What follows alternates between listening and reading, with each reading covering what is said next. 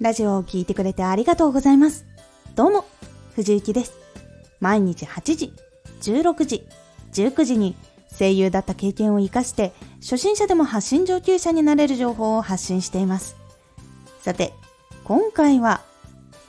自分の活動のジャンルを好きになろう。自分の活動のジャンルのプロの人のパフォーマンスを見たり聞いたりして自分も好きになることが大事です。自分の活動のジャンルを好きになろう。いい作品を作るためにはリスナーになって初めてわかることや気づくことが大事になるっていうことがあるからです。声優が好きな人が声優になったらどんなことをしたいと夢を話せるのは自分が声優から幸せな体験感動的な体験をしたことですごく嬉しかったからそのことをしたら喜んでもらえたり楽しんでもらえる空間が作れると思うからなんです。ラジオを作っていく時も同じです。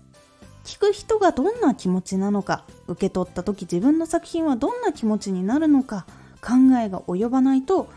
本当はプラスのことを伝えたかったのに受け取った人が知らない間に嫌な気持ちになっているかもしれない。っていうことだってありえなくはないんです。そのチャンネルが成長するのが難しいのはイメージして感じることができると思います。聞いているとなんかいい気持ちにはならないなみたいなところだとやっぱり聞きに行きたいってまた思ったりすることは多分ないと思います。なんなら最悪途中でラジオを離脱してしまうっていうことだってありえると思います。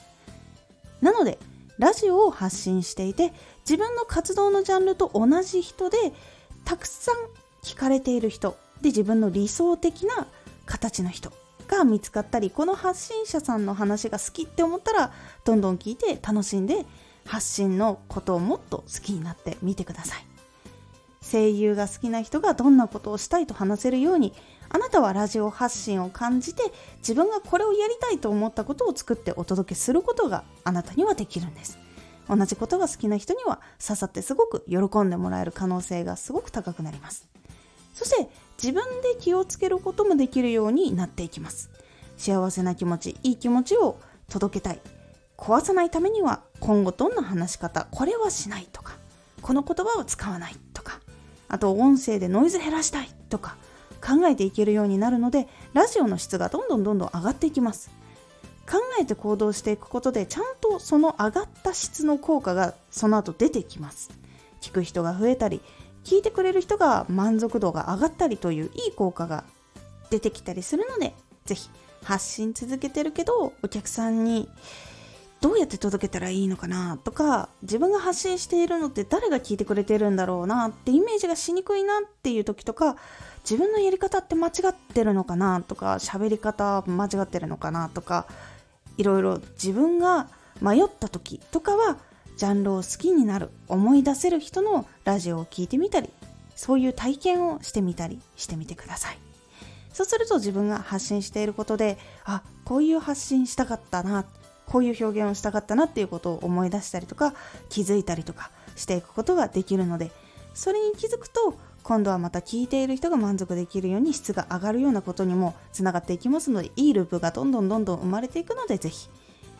自分の活動のジャンルそして自分の活動を好きになってください。今回のおすすめラジオ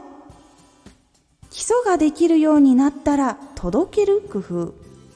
基礎ができるようになったその先が次大事になってきます。そこを考え続けること工夫することができることでラジオの質が上がったりチャンネルがどんどん成長していくというお話でございます。このラジオでは毎日8時16時19時に声優だった経験を生かして初心者でも発信上級者になれる情報を発信していますのでフォローしてお待ちください。毎週2回火曜日と土曜日に藤雪から本気で発信するあなたに送るマッチョなプレミアムラジオを公開しています。有益な内容をしっかり発信するあなただからこそ収益化してほしい毎週2回火曜日と土曜日ぜひお聴きください Twitter もやってますツイッターでは活動している中で気がついたことや役に立ったことをお伝えしています。ぜひこちらもチェックしてみてね。コメントやれた。いつもありがとうございます。では、また